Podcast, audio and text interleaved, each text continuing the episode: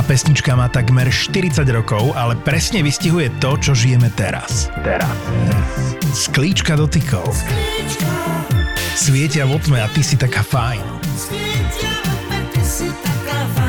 Dotýkame sa sklíčok a tých reálnych dotykov je málo.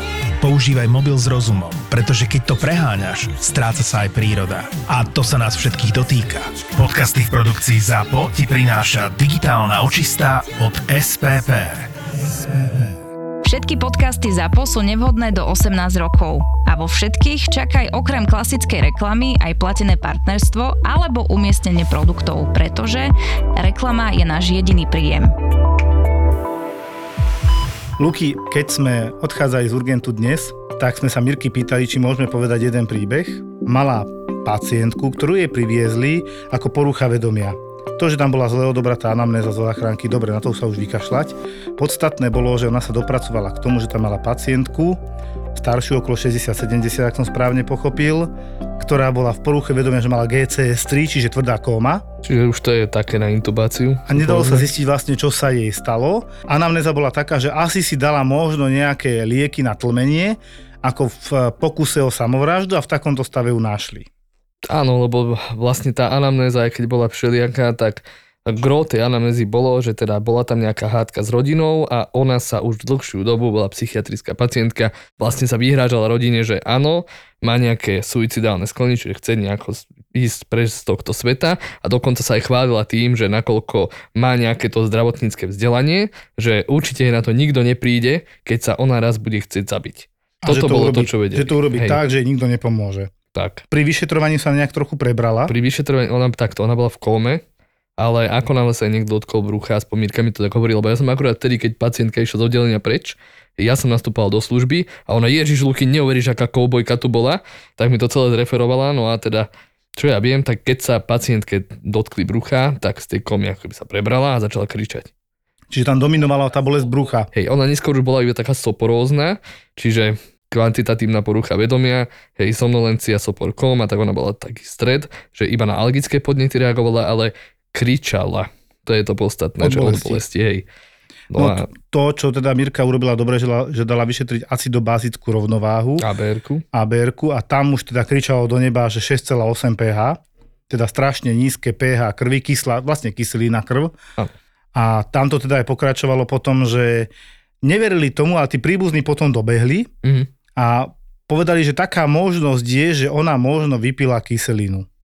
kyselinu, no prípravok na čistenie podlah, ale hej, 6,8 pH, jasné, mali sme to už veľakrát aj tuto podcaste, aj na urgente to máme pomerne Často. čas, častejšie, ak by sme chceli. A vždy myslíme, jasné, pacientka či nie diabetička, či si dala, nedala inzulín. Na toto ideme tým smerom, lebo to sú všetko také stavy, ktoré vedia urobiť komu, alebo teda nejakú poruchu vedomia a pacientka nie. E, 6,8 pH, ktoré vlastne vzniklo v priebehu pár minút, hodín. A nevysvetľovali to ostatné labáky, žiadna vysoká glukóza, čiže hyperglykémia, nejaká v nebesiach, Áno.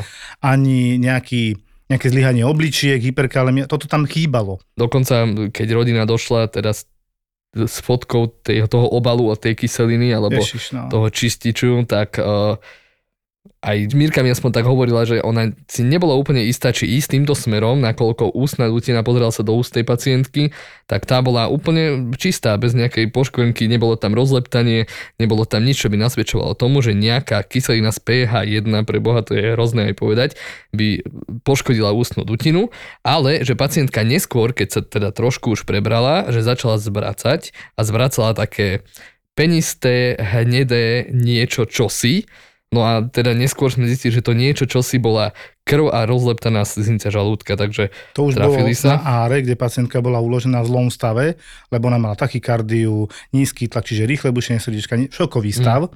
A oni tiež sa trápili, čo to bude. Tak ja som sa pýtal dneska pani primárky, ako to prebiehalo, že ako k tomu vlastne došlo. Oni ju v tomto zlom stave prebrali na áro kam inde. jasne. Tým, že ona tiež nevedela, čo tam bolo, nebolo, tak si dovolila zavolať e, pani doktorku gastroenterologičku a donesla si normálne gastrofibroskopiu ako celú tú mašínu, aj hadicu, že sa pozrie. Tak oni sa pozreli, ja mám aj fotku aj tej kyseliny a potom aj fotku toho, ako vyzeral ten pažerák a žalúdok. To bolo čierne. To bola čierna diera, to bolo neskutočné. Nekróza proste rozleptané, zničené. no katastrofa. Ona si to ešte pani doktorka primárka, teda ako Ariska, pozerala ešte predtým, že si to myslí, ale nebola si tým istá, preto požiadala tú gastroenterologičku. Jednoducho vyzerá to, teda, sme si skoro istí, že došlo k požitiu silnej kyseliny. Potom teda sa boli prizvaní chirurgovia, lebo sa predpokladalo, že tam bude ruptúra žalúdka, čiže to bude roztrhnuté celé. Ona to mala vlastne od tej prvej tretiny toho pažeráku uh, distálne, čiže tam bolo to hlavné No poškodenie. odkorenie jazyka potom hovorila pani ty si, ty si dobre, ako dobrý point si urobil, že čo ak náhodou naozaj to zamýšľala tak, že či to, či to tam nenaliela lievikom No alebo to- niečím takým. To je jediné vysvetlenie, No. ktoré by povedalo, že ako je možné, že si nepoleptala už jazyk, dutinu ústnu, Alebo ale až korenie jazyka dozadu. vypláchla ústa, vieš, to, to je také. To nezistíme No, už dneska. Ne, nevieme presne, aká bola koncentrovaná tá kyselina, ale dôležité je, že áno, prirodzene v žalúdku máme kyselinu chlorovodíkovú, nie, nie v takej kyslosti, aká bola Takej sile. No. takej sile, aká bola mm, v tom prípravku. No ale boli prizvaní chirurgovia a teraz čo? Je to stav, ktorý nie je častý, predpokladá sa tam, že je tam už aj nejaké, že to niekde cicerkuje, že pravdepodobne je tam perforácia toho žalúdka, ktorá, alebo bude tam perforácia žalúdka, Diera, no. treba to proste otvoriť, je to akútne brucho z vitálnej indikácie, tú pacientku treba operovať. A tak aj bolo, ja som ten deň slúžil a večer v mojej službe som teda pozeral ten operačný protokol, čo tam máme. No a pacientku bohužiaľ museli otvoriť, pozreli sa, videli, že nie len ten žalúdok je asi čierny, ale že všetko bolo čierne znútra, tak ju zatvorili, no a to bol asi koniec. Lebo tam už vlastne nebolo čo zachrániť, Presne lebo tak. vnútornosti s prepáčením celé vyžraté to veľmi silnou kyselinou.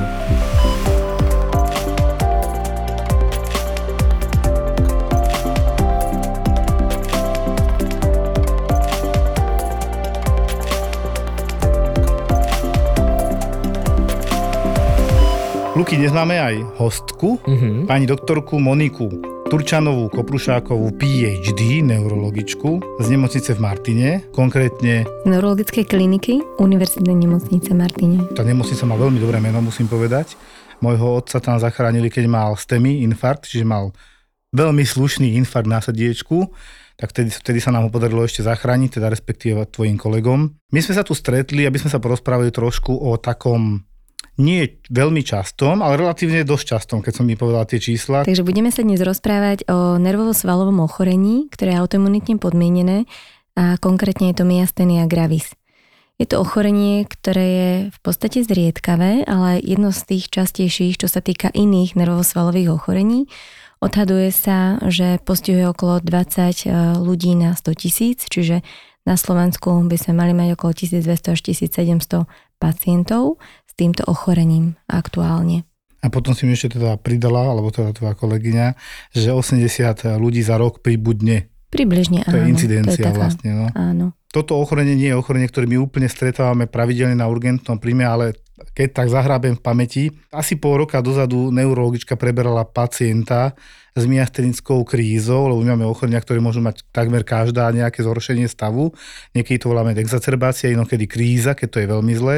Jak máme hypertenzná kríza, keď pacient je návonok veľmi zle vyzerajúci a má veľmi vysoký tlak, lebo to nie je len ten vysoký tlak. Sú ľudia, ktorí ho tolerujú aj 200 na 100 a nič a sú ľudia 190 na 100 a sú v strašne zlom stave, bolesť na hrudníku vracajú a tak. A myastenická kríza je tiež veľmi zákerná záležitosť, ktorá ohrozuje život pacienta a tak mi presne si pamätám, doktorka z neurológie, pacientka mala 40 80 okysličenie, saturáciu, bola strašne vyslabnutá a mala zápal plúca. Som očakával, že mi bude tlačiť na interné a ona úplne bez slova. Nie, nie, nie, nie, to je naše, to si ja berem na isku, to, to sa starám o to ja. Ty si neurolog, tak mi to vysvetlíš. Áno, tak vo väčšine prípadov miastenia začína veľmi nenápadne.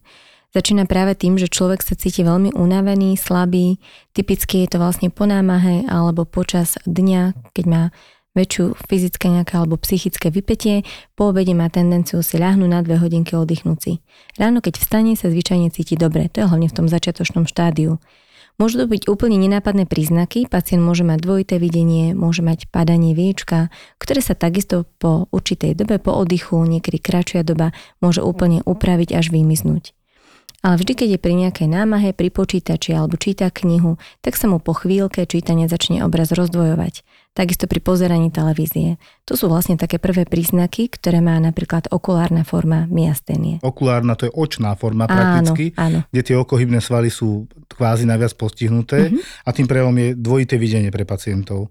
Vtedy majú jednoducho vyhľadať lekára a dostať sa asi aj k neurologovi nakoniec a riešiť, že prečo, lebo to nemusí byť len toto ochorenie. Presne tak. Ale každopádne, áno, dvojité videnie je pre každého lekára strašiak. Môže to byť práve takéto veľmi, veľmi nenápadné, ale veľmi otravné. Lebo v podstate oni keď idú na očné vyšetrenie a vyšetrí očný lekár, tak všetko je v poriadku. A prídu domov, zase si sadnú k tej knihe alebo k televízoru alebo jazdia autom a začne sa im rozdvojovať videnie na toľko, že musia zastať a zase počkať určitú dobu, aby to vymizlo. Hej? Čiže naozaj je to síce nie život ohrozujúci stav, ale výrazne ich to limituje v tých bežných denných aktivitách. To je tá okulárna forma. To je okulárna forma myastenie gravis. Ďalšie príznaky môžu byť, že pacient má napríklad problém s rečou, s prehltaním. Typické je, že pri pití tekutín prvé 3-4 hlty mu nerobia problém, ale následne sa začne dusiť, začne mu zabiehať. Či znova musí počkať chvíľočku, až potom vie pokračovať v jedení v pití. Čiže typická je tá kolisavá svalová slabosť, ktorá nie je stála, nie je permanentná, ale závisí práve od tej záťaže, od tej námahy. No a potom to môžu byť príznaky celkovej svalovej slabosti alebo takej nadmernej únavy. Človek sa cíti unavený, vyčerpaný, ale takisto nie je to tá taká únava, ktorú by mal stále, ale e, typicky zhoršuje sa počas dňa alebo po nejakej fyzickej aktivite, Námahe. kedy vyslovene si musí oddychnúť, lahnúť, počkať, kým sa zotaví, môžeme No, povedať. typujem, že veľmi zle robia, keďže tuto sme riešili zápal plus u tej pani doktorky a to bol nejaká 50-60 ročná pani. Tá triažka, zimnica, teplota asi tiež robí veľký stres pre tie svaly a proste nervosvalové ochorenie sa bavíme, takže aj tam sa zhoršia pri akékoľvek výroze a teplote zápale. Určite akékoľvek ochorenia môžu zhoršovať tú symptomatiku alebo ju zvýrazniť. Chirurgické operácie takisto. Čiže pacienti môžu byť dlhú dobu mať to ochorenie a nerozpoznané, že v podstate sa na ňo nemyslí. Takto. Mala si pacienta, ktorému to koľko najviac trvalo, povedzme roky, týždne, mesiace? Nie je to individuálne, skôr mesiace. mesiace. Nie je to nikdy, že by to trvalo len pár dní alebo týždňov, naozaj je to skôr dlhšia doba. Lebo začína to skôr tak pozvolna, nenápadne, nikdy to nie je také náhle. Také náhle by som skôr očakávala práve pri tých infektoch, vtedy je taká náhla exacerbácia, náhle zhoršenie. viacej. Presne tak. Vtedy sa to môže zhoršiť. No, my sme mali e, dávnejšie taký problém, že nielen tieto veci to môžu zhoršiť, ale je pár liekov s prepáčením, ktoré môžu myasténiu výrazne zhoršiť. A nebudem hovoriť do čo, ale jednoducho bola posádka, ktorá podľa mňa si zle prečítala anamnézu pacienta a v dobrom, lebo namerali aj vyšší tlak, dali horčík magnézium do žily. A to som ich tak ako, že chlapci, fú, toto bola chyba, volám neurologa a nič zloma, náš primár z neurológie vás roztrhá. Tak som to povedal.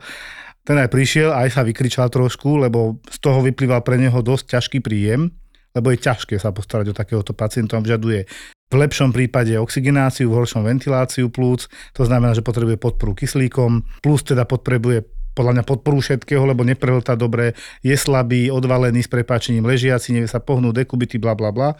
Ale podstatné je, že jednoducho, áno, akýkoľvek liek, ktorý robí myorelaxanciu, čiže uvoľňuje svalstvo, výrazne môže zhoršiť samotnú myasténiu. Tu sa možno tak naskytá otázka, že tí myastenici a operácie, keďže tam dostávajú myorelaxancia, že keď vás idú operovať napríklad slepé črevo, obyčajné slepé črevo vám idú vybrať, tak preto ste intubovaní, lebo vám vypnú svaly. Aby keď sa dotknú toho svalu, aby nenastala kontrakcie, aby sa to lepšie operovalo, menšie komplikácie. Čo v prípade, že takýto pacient ide na operáciu? Zvyknú nám posielať e, pacientov na konzultáciu do nervov-svalovej ambulancie. Akýkoľvek pacient, čo má diagnostikovanú myasténiu, je liečený, vždy pred chirurgickým zákrokom je e, odoslaný na konzultáciu, že či je možné u neho tento výkon urobiť. A zvyčajne my, v podstate, ak je pacient kompenzovaný, tak e, vždy píšeme takú formulku, že treba voliť anestézu so zreteľom na to, že má nervosvalové ochorenie, čiže voliť nižšie dávky, nedepolarizujúca anestetika, čiže určite aj výber tých e, liekov iný, ako v podstate, keď je pacient zdravý. Prvýkrát počuješ, nie je len interné predoperačné, ale neurologické Áno. predoperačné vyšetrenie pri nervosvalovom ochorení. tým, že sú to tieto ochorenia zriedkavé a ľudia s ním nemajú takú skúsenosť, ani bežní neurologovia, ale naozaj v podstate niektorí, ktorí sa tomu konkrétne venujú, tak oni zvyknú potom posielať. Ty sa tomu týmto konkrétne účelom. venuješ, ak som Áno. správne pochopil. Áno, ja v podstate pracujem na nervosvalovej ambulancii, čiže ja mám na starosti práve týchto pacientov, čo trpia neuropatiami, myopatiami, myasteniami, ochorení motorického neurónu, či ja tam mám celé spektrum týchto ochorení. Predpokladám, že si aj hlavný konzultant v nemocnici, keď sa niečo také príjme do Áno, nemocnice. som ako vedúci lekár, áno. Ty si mi hovoril, že mal takého staršieho pacienta. Miastenia eh, je ochorenie, ktoré sa môže vyskytnúť v akomkoľvek veku. Je síce pravda, že také dva vrcholy sú najčastejšie u mladých žien vo veku 20-30 rokov a potom u starších mu- mužov vo veku 60 až 80 rokov. A tu smerujem vlastne k tomu, že môže byť aj ochorenie u detí, kedy sa na to nemyslí a môže byť ochorenie aj u dokonca 80-90 ročných pacientov, kedy sme mali takýto vlastne prípad, keď e, pán, ktorý sa aktívne venoval strelbe, tak si zrazu všimol, že nedokáže vystreliť, lebo má dvojité videnie. Dovtedy bol zdravý, nemal žiadne nejaké iné ochorenia a začali vlastne pátrať, že prečo sa to deje. A takýto pán sa vlastne dostal potom k nám a sme mu diagnostikovali ochorenie miastenia gravis. Pacient je v podstate nastavený na liečbu a momentálne sa má lepšie, ale už samozrejme tej strelbe sa už nevenuje, pretože ho to výrazne limituje. Hlavne to sústredenie, tá záťaž, je to dlhšie pozeranie do tej zbrane. Ja som dávnejšie mal pacientku mladú, u ktorej som sa zlakol, či to nebude myasténia, ale tak ako si povedala, že to je progresívna svalová slabosť, že to nevzniká z ničoho nič a padneš, ale proste postupne cez deň a hlavne po tej svalovej námahe, alebo teda pri ochorení a podobne, tak to bola 20-ročná dievčina, ktorá bola privezená sanitko ako synkopa kolaps, tak to oni nazývajú, R55 diagnóza a ale ona nebola, že synkopa, ona bola pri vedomí, pozerala, ale to bolo všetko. Ani slovo, ani zvuk, dýchať dýchala, nevedela zvihnúť ruky, nohy, tak sme tam zobrali odbery, urobili EKG, nikde nič, čakali sme na výsledky, tlak dobrý, puls dobrý, tak hovorím, čo, no tak, nie, tak už sme vyšetrili aj možno na drogy, či si čo si nedala a takto sa odrovnala. Chceli sme teda moč, no a sestričke nejak nešlo zacievkovať, tak som zacievkoval, vyťahol moč a v tom moči nič. Prešla nejaká pol hodinka, kým prišli výsledky a ona sa zrazu rozprávala, začala hovoriť o nejakej paralýze, ktorú ona má, ja som nechápal, o čo ide a prišiel potom pán primár z neurologie, ktorého som zavolal ako konziliár, keďže výsledky nič, EKG nič, e, ABR som robil, moč som robil, nikde nič a ona takto zle vyzerala, že čo sa jej stalo. On tam došiel, ja, ja ju poznám, to je moja, to on chodí ku mne do ambulancie, len teda ten záznam je tam nejaký starší, ja som ho tam nenašiel.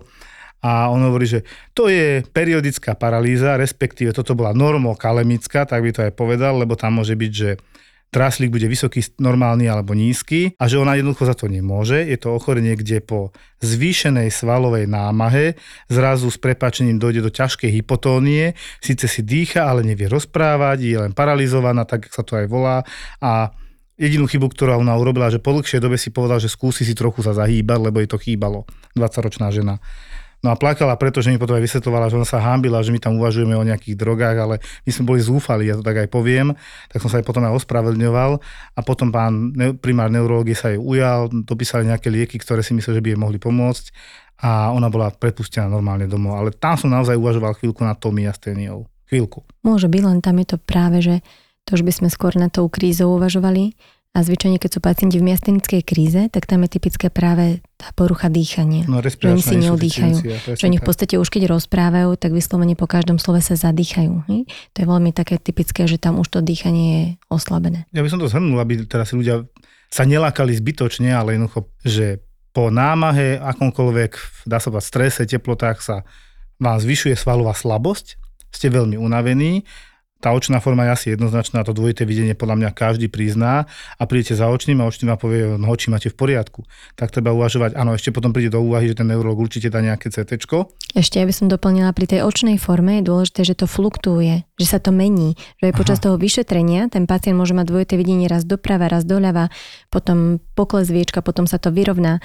Nie je to nikdy fixované, ako je to pri napríklad očných príčinách, keby bol napríklad poškodený samotný nerv alebo niečo. on sa prakticky môže z toho vyspať, keď si oddychnú tie oči Mhm. a tie okohybné svaly a vtedy vidí normálne. To je rozdiel, keby tam bol nádor, tak sa to veľmi nemení, lebo on tam je. On Áno. sa nezmenší zo dňa na deň, on bude skôr rásť, čiže sa skôr zhoršia tie príznaky. Rozumiem, čiže sú to veci, ktoré po odpočinku sa zlepšia. To je také typické pre tú myasténiu gravis. Toto je jedna z tých diagnóz, ktoré keď napíšeš do Google, tak prvé, čo ti výjdu, sú do polky zatvorené oči. No, lebo to je také asi typické pre tých pacientov. Ako Že hovoríš. obrázok, hej? Áno, ako obrázok, hej. Takže kľudne si to nájdete. Ale musím povedať, že aj za mňa, ja som toto videl raz na urgente a tam sa zbehli úplne všetci. vrátane psychiatričky, lebo sa chcela pozrieť, takisto ako keď máme ALS a myotrofickú laterálnu sklerózu, že je to taký unikát pre nás, urgentiakov, tak aj toto je niečo také, že má to síce možno šťastnejší koniec, lebo rozprávali sme sa predtým, že tí pacienti dokážu byť stabilizovaní, že dokážu sa dať na takú liečbu, ktorá ich akýmsi spôsobom stabilizuje, ale je to teda aj život ohrozujúce ochorenie. No a mohli by sme si povedať, ako ten človek pre lajka vyzerá. Tak v podstate závisí od tej formy. Čiže môže to byť ten pokles viečok, môže to byť problém pri usmiati sa napríklad, že má poklesnuté kútiky, pri jedení, pri pití, ako sme si spomínali, mu zabieha. U tých, čo majú celkovú svalovú slabosť, môže to byť aj padanie hlavy, padanie šie. Je, mm-hmm. že v mhm, podstate mhm. ponámajú, nedokážu vystrieť. To už sú také ale ťažšie formy, tie generalizované. Celkovo nedokážu pacienti zdvihnúť ruky nad hlavu, učesať si vlastne, hej, keď majú už tie ťažkú generalizovanú formu. Tá choroba progreduje aj napriek liečbe, ale pomalšie s liečbou, rýchlejšie Keď bez. ich nastavíme na liečbu včas, že sa to včas odhalí, tak oni sa môžu krásne upraviť a môžu byť dokonca aj bez príznakov svalovej slabosti. Pekne. To nám svedčí o tom, že sú naozaj na, dobre zaliečení a postupne my aj potom tie lieky znižujeme. Čiže keď je to autoimunitné ochorenie, tak znamená imunita namieraná proti tým nervosvalovým jednotkám, Áno. tak e, predpokladám, že kortikoidná terapia, potom teda máme nové monoklonálne protilátky, tam tým smerom sa veľmi ide to je skôr také, že začína sa, ale ešte to nie je rozbehnuté v takej miere. Teraz, hej. Áno, áno. Aj, aj už v podstate sa začínajú nejaké prvé molekuly používať, ale verím to ešte veľmi v začiatkoch. V podstate môžeme povedať, že v minulosti to ochorenie bolo skoro v 50% e, smrteľné, mm-hmm. lebo nebola na to žiadna liečba. Až vlastne od 70. rokov, kedy sa zaviedli do liečby kortikosteroidy, vieme týmto pacientom veľmi pekne pomôcť a vlastne potlačiť e, tvorbu tých protilátok, ktoré sa v podstate uplatňujú a poškodzujú to nervosvalové spojenie. Keby sme ich neliečili, že necháme, nech to ochorenie beží ďalej, tak tá platnička nervosvalová sa natoľko poškodí, že už potom, aj keby ste dávali lieky pacientom, oni už majú trvalé príznaky a nedokážu sa upraviť. Hej. Áno. No a ono treba povedať, že ako umiera miastených bez liečby, on sa zadusí. Zlyhá respiračne. Presne tak, lebo máme pomocné dýchacie svaly a bránicu a tie sú tiež nejakým spôsobom inervované a keď sa úplne zničí táto jednotka nervosvalová, to je problém obrovský a pacient v podstate by mohol fungovať iba na umelej pustnej ventilácii do konca života. Dnes už je to skôr rarita, e, niečo také už e, dnes nevidíme, v minulosti to bolo bežné, že tí pacienti skončili vlastne na ventilačnej podpore. Dnes je to už vyslovene buď tým, že ten pacient nechodí k lekárovi, neodhalí sa to, alebo v podstate má nejaké ťažké ochorenie, kedy sa vynichajú lieky, neberie ich, ale už veľmi zriedka sa stane, že by pacient takto skončil na takéto ventilačnej podpore. To musíme ale povedať, že to je vlastne zase to, čo sa stále kýda na zdravotníctvo, tak toto je veľký progres, lebo áno, ako ty hovoríš, pred 50 rokmi tí pacienti na 50% zomreli. Áno. Dnes koľko? Je pár percent, že... Minimum. Minimum. 1% aj menej. No. Aj to je väčšinou asi spôsobené nespoluprácou, typujem, áno. že alkoholizmus a tak ďalej. Určite tak hlavne neužívanie liekov alebo nejaké závažnejšie ochorenie, kedy v podstate to mohlo sprogredovať a neodhalí sa to včas. Rozumiem, že proste má s prepáčením výrozu za výrozou a je problém. Zo skúsenosti viem, že šetriť peniaze a chrániť prírodu to je ako spojiť príjemné s užitočným. Už dlhšie sa pohrávam s myšlienkou, že či si nemôžem vyrobiť vlastnú elektrinu zo slnka.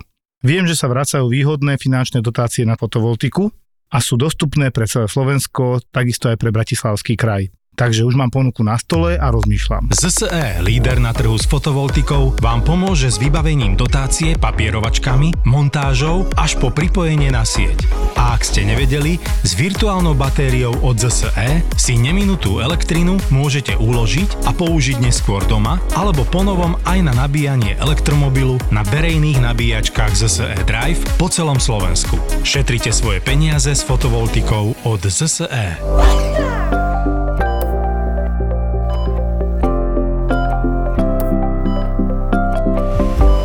Hovorili sme, že je to také raritné ochorenie a všetci sa prišli pozrieť, ako Lukáš hovoril, tak dneska sa tiež všetci prišli pozrieť, lebo podľa mňa to ochorenie, ktoré sa dá zachytiť, sa dá zachytiť ešte na ambulancii obvodného lekára, čiže všeobecný lekár pre dospelých, alebo teda pediater.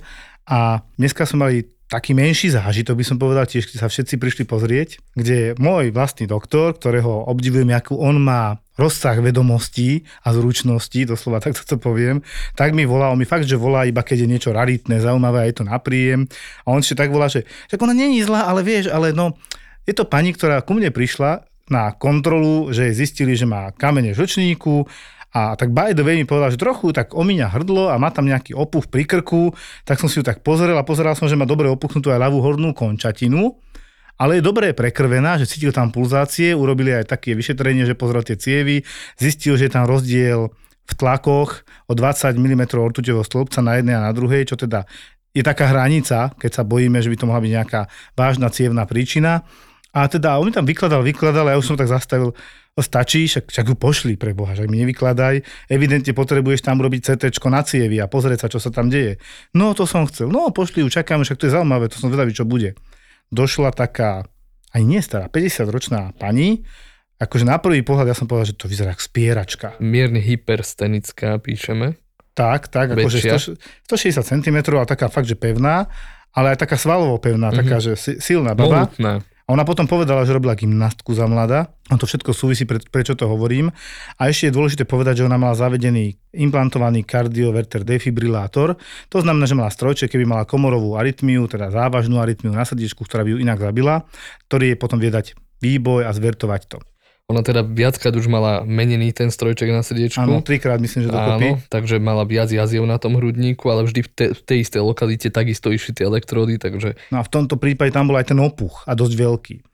Tak teraz som uvažoval s Lukášom, už sme hovorili, no dáme CT určite, že čo dám vyšetriť, ako čo všetko chcem vidieť. No chcem vidieť žily a tepny tej strany, kde je ten opuch tej ľavej hornej končatiny, asi aj tú jugulárnu, čiže hrdlovú žilu, ale aj karotidy. No tak som zavolal pani primárke, tam zase našej obľúbenej, že čo teda, tak sme sa tak zhodli, čo dáme vyšetriť.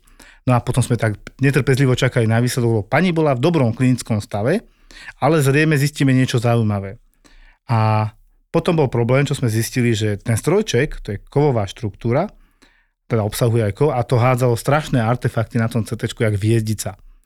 No a napriek tomu pani primárka mi volá a hovorí, no, je tam trombóza, čiže uzavretá trombom zrazeninou žila, brachiocefalika véna, to znamená, že jedna z hlavných vetiev, čo ide, odvádza vlastne krv žilovú, hlavná žila, ktorá odvádza krv z hornej e, končatiny vľavo a potom aj tá hrdlová žila, ktorú som spomínal, bola tiež uzavretá. No, oni sa vlastne spájajú do jednej cievy tak. a tom mieste bola nejaká taká dlhovastá zrazenina. No taká, jak, jak sa hovorí, že sedlovitý trombus. Podstatné je, že to bolo na doriešenie stavu a my sme za ten strojček ale nevideli a okolo boli nejaké uzliny. A tak sa tam prišla pozrieť doktorka z geriatrie, ďalšia doktorka. Tiež nás tam bolo už viacej sa pozrieť, lebo to nevidíme často, že má pacientka pravú hornú končatinu, síce pevnejšiu, lebo naozaj to bola taká airbag baba, nevrajím, že obezná vyslovene, aj keď trošku tiež, ale to nebol až taký zásadný problém. A tá ľavá horná bolo, že Rambo a vpravo, ja neviem, no atlet, hej. A bolo to významný rozdiel, to bolo aj 40% navyše na, tej, na tom ľavom ramene. A čo som si aj všimol, ja som to napísal, má zvýšenú jugulárnu náplň, to si si všimol. Tie žily boli viac vystúpené na tej ľavej strane pri krku, tak si hovorím, no dobre, treba tam riediť krv, treba to dodiagnostikovať, tak pani, že či, či tu musím ostať? No áno, lebo takisto ako keď máte trombózu dolnej končatiny, tuto tá zarazina môže vystreliť zase len do plúc a vznikne nám plúcná embolia a tu sa už bavíme o živote. Takže veľmi zaujímavá pacientka, tiež to je relatívne raditná diagnoza mať trombózu v končatine, respektíve v končatine a ešte aj e, v žile, ktorá ide z mozgu, dá sa povedať, z hlavy. A som zvedavý, čo ako to dopadne, určite sa k tomu niekedy vrátim, ale tým chcem povedať, že tieto raditné diagnózy, treba na ne myslieť tuto ten doktor obvodný na ne myslel, takisto keď k doktorovi obvodnému niekto príde, že má dvojité videnie, nemal by to podceniť.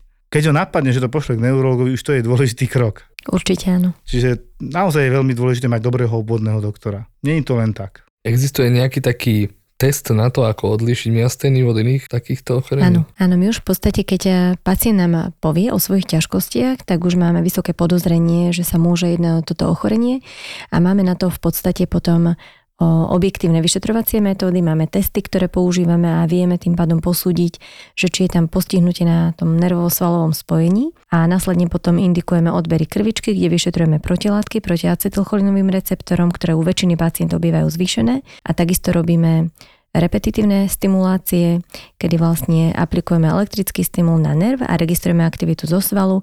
A takisto dochádza k poklesu odpovede, ktorú v podstate získavame a na základe týchto vyšetrení vieme v podstate tú diagnozu objektivizovať. Sú ešte potom aj farmakologické testy, kedy môžeme podávať inhibitory acetylcholinesterasy, ktoré vlastne nám prechodne zlepšia prevod vzruchu z nervu na sval a pacientovi sa polepšie čiže sa mu zlepší klinika. To, čo ty hovoríš, toto je EMG, dobre hovorím, hej? Elektromyografia. Áno, áno. Táto iba, Tie repetitívne stimulácie, áno, všeobecne sa to volá ako EMG. elektroda, ktorá ide do svalu, na, niekde z hora, potom dole a sledujete Áno, štandardne vyšetrujeme nejak distálny sval, potom proximálny sval a sval na tvári. Dobre, preložme to pre poslucháčov. Áno, čiže môžeme vyšetrovať v podstate sval na maličkovej strane, potom môžeme vyšetrovať sval napríklad na ramene alebo trapez, ale potom na nose. A za každým sú to dve elektródy, aby teda sa to Jednou elektrodou stimulujeme, druhou v podstate zaznamenávame tú Áno. odpoveď, čiže to je vlastne 10 stimulov za sebou a my vidíme na obrazovke, ako sa ten potenciál mení a vieme tým pádom povedať, že či to je typický vzor pre miasténiu alebo nie. Tých vyšetrení to sa opakuje viackrát za týždeň, alebo to za to jedno Nie, sedenie nie, to spravíte? sa robí aktuálne, keď pacient príde a má kliniku, má symptomatiku, urobíme to v A podstate potom hneď. poviete tú nešťastnú správu, keď ste si istí, alebo ešte A čakáte? povieme mu, že máme vysoké podozrenie na túto diagnózu, odoberieme vlastne krv, odošleme protilátky, tie zvyčajne prídu neskôr do mesiaca do dvoch, Mhm. čiže tie sú neskôr, ale už keď máme toto podozrenie, pacientovi môžeme poskytnť liečbu, dáme mu v podstate tie inhibitory acetylcholínej esterázy, čo sme spomínali a na základe, to je vlastne aj taký farmakologický test, po nich, keď je to ten pacient s myasténiou, tak sa výrazne zlepší stav. Ja ti to teraz takto poviem, ten pacient sa spýta, čo mi to dáte? Čiže tabletky, Akurát som to chcel Áno, vysvetliť. Hej. Áno. lebo No, vieš, asi- inhibitory acetylcholín esterázy, ten pacient, že To je vlastne Oho. skupina liekov, áno, Áno, ktoré rozumiem. používame na liečbu. No, pre lajka znie to asi tak hrôzostrašne, Mhm. niečo ako chemoterapiu, keby sme určite dávať tomu pacientovi. Nie, v jednoduchosti máme nejakú nervovosvalovú platničku, každý to vie z prírodopisu zo základnej strednej školy, každý ako nie, to ale dobre. pri, približne ako to funguje. Čiže máme áno, nejaký nervový vzruch, máme tam niečo, čo sa naviaže pomocou prostredníctvom toho nervového vzruchu na receptor, to je acetylcholín, to spôsobí svalový vzťah.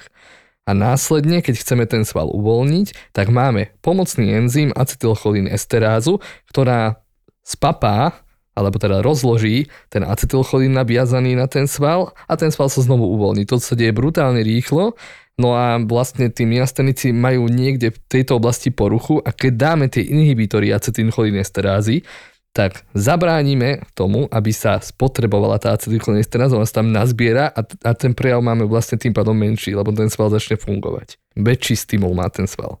Áno, my vlastne zvýšime dostupnosť toho mediátora, ktorý je potrebný pre prenos toho vzruchu. Lebo tie protilátky, čo pacient má zvýšené pri tej miasténii, oni vlastne blokujú receptory, na ktoré sa ten acetylcholín viaže a tým pádom nemôže prebehnúť tá kontrakcia svalu. Čiže v podstate okrem týchto liekov my musíme v podstate tým, že je to autoimunitné ochorenie, podať aj liečivá, ktoré vlastne zabránia tvorbe tých protilátok a to sú zvyčajne tie imunosupresíva, kortikoidy alebo iné. Presne tak, lebo tie samotné inhibitory, čo sme sa rozprávali, tie by nestačili, tie by to ochorenie nevyliečili. Mhm. Ale čo je pozitívne, čo aj pacientom povieme, my to ochorenie vieme liečiť, to znamená, máme na neho liečbu a v podstate, keď to budete užívať pravidelne, tak ten, tie príznaky sa výrazne zlepšia a my vieme potom tie dávky liekov postupne znižovať a buď sa stanú prípady, kedy úplne tie lieky vysadíme, alebo sú na minimálnych dávkach. Ja si preto predstavujem tak, že ten pacient dostane minimálne 3 druhy liekov, keď dobre počítam. To je také Áno. najmenej asi. A užíva ich ráno večer, či trikrát denne, koľko to vychádza. V podstate na zlepšenie svalového prenosu tie účinkujú zvyčajne 4 hodiny, čiže tie sa môžu 3 krát, 4 krát denne. Či častejšie za Dávať. deň. Áno, a tie na imunitu, tie sa dávajú zvyčajne ráno v jednej rannej dávke. Plus teda inhibitory protonovej pumpy asi, alebo niečo podobné. Určite, určite. Áno. Dobre, čo sa týka tých vyšetrení, keď som pacient, kde niekto už vyslovil podozrenie na tú miasteniu gravis, čo ma čaká? Idem teda rovno k neurológovi alebo do nejakej špeciambulancie, čaká ma odber teda krvi, ako si povedala, Áno. čaká ma nejaké vyšetrenie EMG, elektrody na ruku, nič strašné. Áno. A takýchto ľudí čaká nejaká biopsia? Je tam Nie. indikované? Nie, tam sa nerobí žiadna Nemusia sa biopsia. bať nejakého invazívneho zásahu. Nie. Najmladšia osoba, ktorú si mala s takýmto ochorením. Ja osobne som mala 12-ročného chlapca, ktorý väčšinu dňa v podstate bol unavený, spal, preto si mysleli, že bude nejako lenivý alebo sa mu nechce. Hej, čiže toto mohli byť takéto príznaky. Nemyslelo sa na to, že môže mať myasténiu a v podstate keď sa to po dlhšej dobe potom odhalilo, tak pacient bol normálne aktívny, čulý. A Že bol chlapček sa rozhýbal. Mhm, A mhm. na to prišiel do, akože ten prvý moment bol pediatér, alebo predsa len rodičia. alebo Neurolog. Neurolog. Neurolog. Mhm. Jak sa dostali k neurologovi, že jedno z Postupne. vyšetrení predpokladám. Áno. Keď už nevieš, čo dáš neurologa. Presne tak. Tak prešiel si dlhú cestu od svojho detského lekára, v podstate aj ho hospitalizovali. Uh, ono naozaj sa môže stať, že pokiaľ ten človek nemá skúsenosť s týmto ochorením alebo nemyslí na toto ochorenie, tak v podstate sa ani neodhalí. Lebo tie bežné odbery, čo sa robia, vám neukážu žiadne zmeny. Takže kým ho nepošlú ku konkrétnemu človeku, ktorý vyjadri to podozrenie na miasteniu, tak v podstate nemáte na to ako prísť. Toto ma inak fascinuje. Ja som si vždy myslel, že najväčší diagnostik to je internista. Ale v poslednej dobe mu prudko konkuruje, ako až nepredbieha neurolog, lebo to je neskutočné množstvo chorôb, ktoré oni musia ovládať. Ako však samozrejme, že aj my, keď máme tie reumatické ochorenia, to je katastrofa, to vy máte tieto ochorenia na tej druhej strane, mm. ktoré sú fakt, že ťažko liečiteľné ťažko diagnostikovateľné v mysle skôr v tom, že na to nemyslí tá prvá sféra a mala by mysleť, lebo sú zriedkavé, tak sa proste z, prv, z fleku nepoviete niekomu, ty máš myasténiu, to proste nejde. Akože klobúk dole, že sú neurologovia už tak ďaleko, že aj u nás úplne bez problémov príjmu aj internet diagnozy a vedia si s nimi rady Prečo? No lebo sa s tým stretávajú v rámci diagnostiky, myslia aj na to. Ano. A preto to aj tá miastenia gravis není ochorenie čisto neurologické, lebo keď ide do tuého, ten pacient sa dusí a potrebujeme pomoc v podstate, dá sa povedať, lekára, ktorý sa stará aj o dýchací systém. To je internista Určite. plúcný alebo arista. Určite, tam v podstate môže byť problém práve u tých detí, čo sme spomínali, alebo potom aj u starých ľudí tým, že oni majú príznaky, ktoré sa môžu prejavovať aj pri iných ochoreniach. Ťažko sa im prahltá alebo chudnú, myslí sa na nádorové ochorenie, alebo v podstate tým, že ich nikto predtým nevidel a zrazu majú dvojité videnie, nedokážu rozprávať, majú ťažkú dizartriu, myslí sa na cievnú mozgovú príhodu. Čiže naozaj môže sa to skrývať za inými diagnózami a následne urobíte vyšetrenia a nič nenájdete. Čiže naozaj treba myslieť aj na takéto ochorenie, ktoré je síce zriedkavé, ale môžeme sa s ním stretnúť ktorýkoľvek špecialista. Tam ešte sa naskytá otázka, ľudia sa určite budú pýtať, hoci sme to tu povedali, ale nie je jasné, že áno, je to autoimunitné ochorenie, čiže samotná imunita si s prepáčením prepne, ako to ja hovorím, a nápada ti vlastnú nervovosvalovú jednotku, respektíve blokuje acetylcholín, dobre hovorím? Blokuje receptory, na ktoré sa viaže tak. acetylcholín. A prečo sa to stane, sa každý človek bude normálny pýtať. Ja na to odpovedám, že my máme toľko infekčných ochorení, že si nevieme predstaviť, koľko ich reálne je. Prišiel tu teraz aj nový COVID, však všetci vieme. A ani od neho nevieme, čo ešte máme čakať, ale minimálne reumatické choroby áno a možno, že aj niečo takéto, lebo podľa mňa tá imunita jej s prepačením prepne, lebo nás si pomýli zbytok toho vírusu s daným receptorom alebo nervosvalovou platničkou a záleží od ochorenia, klbom a podobne a s prepačením si vyhrízne v rámci toho zápalu aj toto a máme problém na svete. Lebo a preskočí a ona si myslí, že toto je to zlé, lebo tam zachytila niečo, čo tam možno nie úplne patrí, čiže úlomok, dá sa povedať, vírusu, baktérie, niečoho. Keby sa veľmi pátralo, čo je ťažké, tak vieme tam nájsť, že po prekonaní nejakého infekčného ochorenia, preto by som nepodceňoval infekčné ochorenia, že mám vírusku, mám baktériu a opakovane som chorý, s tým asi stupňuje riziko takéhoto niečoho. Dobre hovorím? Áno, určite. Tam v podstate sú tie skrížené reakcie, že nejaký patogén, noxa, o ktorej nevieme, začne autoimunitný systém sa proti tomu brániť, začína tvoriť protilátky a tým, že majú podobnú štruktúru ako niektoré svaly alebo nervové bunky, tak následne ich začne napadať. A máme, už potom máme sa spustí autoimunitný proces. Tak. Autoimunitného typu. A to sme si tiež pekne povedali. Bohužiaľ, väčšinou to nie je jedno autoimunitné ochorenie, ale Veľmi často, nepoviem, že vždy, veľmi často, keď máme autoimunitné ochorenie jedného typu, ďalšími vyšetreniami zistíme, že má ďalšie jedno, dve, tri a tak ďalej.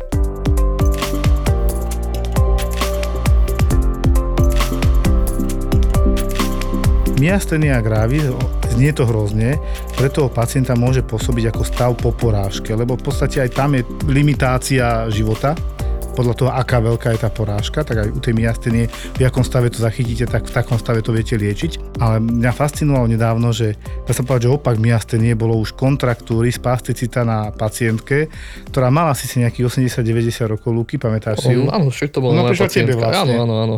Prišla ku mne od obodného lekára, ktorý ju ani nevidel, aj z domova dôchodcov. Hmm to je také bežné už. S tým, že v samej správe mala samé otázniky, že čo to môže byť, prečo pacientka jajka, keď sa ju snažia obliecť. Pre predstavu tá pacientka mala flekčné kontraktúry, to znamená, to vidíte na veľa fotkách postihnutých detičiek, alebo teda po úprne stavy a takéto. Aj po porážkach. Aj po teda. porážkach, áno, kedy máte prakticky nohu dvihnutú, pritiahnutú k telu, áno, ako keby ste čupeli, ale vy vlastne ležíte. A toto tá pani mala iba na jednej strane. Koleno mala niekde pri hlave. Stará, chudá, e, babička s tým, že došla ku mne otázniky typu infekt, porážka, zlomená koksa a že nech, nech tam nájdem niečo, čo tú pacientku bolí. Tak ako to bola taká pacientka, že pozriem sa na ňu a vidím, že bolí preboha, lebo tie strana. kontraktúry nie sú bezpríznakové a ešte plus do toho mala nejaké dekubity, ktoré sme tam našli. Takže hej, no toto bol stav, dva roky je takto na tom tá pacientka. Ty si povedal, že ja z hororu, že hory majú oči, že presne dokrútená. Tak. Lebo v ten deň naozaj presne takíto pacienti chodia, o to sú také blbední. Ale ja chcem k tomu povedať to, že pacientka je tiež tým spôsobom paralizovaná a tie dokrútené ručičky, nožičky, to tak aj vyzerá, to vyslovene poviem ručičky, nožičky, lebo často to býva u detí po detskej mozgovej obrne a dá sa tam píchať botulok toxín, tomu ty dobre Monika rozumieš, že proste v tých počiatočných štádiách na zabránenie toho stiahnutia až do extrému, že naozaj to vyzerá divne, a to neviem ani popísať, jak v hororoch, keď vidíš dokrúteného niekoho, dokrčeného, tak by som povedal, tak vedia zabrániť tomu, aby to prišlo k tomuto extrému, aby vedeli si vôbec niečo uchopiť. Extrém je, poviem tak, na ruke by to bol extrém taký, že nechty sa vám zarezávajú do vlastnej dlane a neviete to pustiť. Takéto niečo si predstavte, ale to sa deje aj na úrovni zápestia, lakťa, ramenného kolbu a toto ona mala, táto staršia pani z domova dôchodcov. Čo mne bolo ľúto je, že to tam musela mať veľmi dlho, lebo, ale že veľmi dlho. A jasné, že ju to bolelo. To koleno pri hlave, tá celá ľavá horná končatina takto pokrútená, jasné, že ju to bolí. Je to tam už je zjazovatené zlé a toto je niečo, čo by sa v dnešnej dobe podľa mňa vôbec nemalo stávať. Tak ako vidíme, ako krásne miasteny vieme liečiť, vieme liečiť aj toto. Ale máme aj takých pacientov, ktorí v podstate prišli k nám, že boli unavení, nič nevládali, nikam nemohli chodiť, pretože boli výrazne limitovaní práve tou svalovou slabosťou. Tak mala som pacienta, ktorý mal okolo 50 rokov a v podstate prišiel s tým, že nič nevládze, je nevýkonný, slabý. Robili sme vyšetrenia, diagnostikovali sme mu miasteniu gravis, nastavili sme ho na liečbu a e, tým, že v podstate na, na vzniku toho ochorenia sa významne uplatňuje aj detská žľaza týmus, ktorá u tých mm-hmm. ľudí zväčšená, tak sme mu indikovali aj tymektomiu, čiže odstránenie tej detskej žľazy. Tým pádom sa aj redukovala tvorba protilátok, pacienta sme pekne zaliečili a teraz je momentálne v stave, že užíva len tie inhibitory, občas si ich dá, keď nezabudne, chodí po horách, turistikuje a cíti sa veľmi dobre. A príde, príde len preto, aby sa nám ukázal. Čiže z neho zrazu funkčný človek. Áno. A roky takto funguje. A to si myslel možno už mesiace, že to bude zlé. Presne tak matky, ktoré majú rovnako staré dieťa ako ja, ale boli na 3500 dovolenkách v Zimbabve, v Paraguaji, na 8 krát v New Yorku, vyzerajú tí vole jak modelky, nemajú žiadnu celulitídu, dokonca sa usmievajú, chodia do práce a ja sa pýtam, kde robím chybu. Všade. Všade. Zo srandy zvyknú hovoriť, že ani jedna z nich nevyštudovala vysokú materskú a naozaj je pravda, že tento podcast podcast nevznikol preto, aby vám radili, ako zvládnuť toto nie vždy easy obdobie, ale preto, aby mali šancu na chvíľu vypadnúť z domu. Čo robíš, čo preháňaš, ale tie hormóny, všetko, čo máš v hlave. 9 mesiacov si to nosila v bruchu a teraz hádam, nenecháš ho zomrieť na kauči, no. no. Má to aj iný rozmer. Keď to budete počúvať a rozosmejú vás, tak aspoň vám bude ľahšie s pocitom, že v tom nie ste samé. Jej prvé slovo je mňam, že chce prsko. Moje zlato. Ale chodím Nepomíliš si niekedy a nestrčíš to prso inému človeku? Čo nieš? Čo nieš? Mužovi. Podcast na odľahčenie toho nie vždy easy obdobia, ktoré sa vraj nikdy neskončí. Ja mám ležať posteli v nemocnici s cudzou ženou. Že hej, že dajte si nohy k jej hlave, ona nech si dá nohy k vašej hlave. Vidíš, keby si to vtedy ocenila, máš novú kamarátku. Vaše nové kámošky sú Lenka, Linda a Dominika. Tri maminy, stále relatívne čerstvé matky a materky, čo sa len snažia prežiť. Ja nenávidím, keď on otvorí ráno dvere a má dobrú náladu a sa usmieva a mi povie, dobré ránko, láska. A, ako sa máš? Ako si sa vyspinkala? Náš ZAPO podcastový tip pre teba je novinka Mater Amatér.